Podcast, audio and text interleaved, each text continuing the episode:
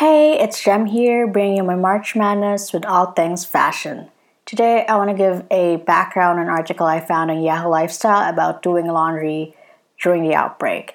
There isn't a definitive evidence yet regarding the lifespan of COVID 19 on clothes, yet the virus is known to cling to other materials.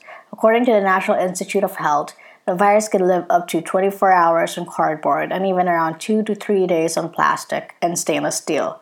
While our clothes are mostly made of fabric when they have details like metal zippers and buttons that the virus can linger on for a longer period than on more absorbent materials.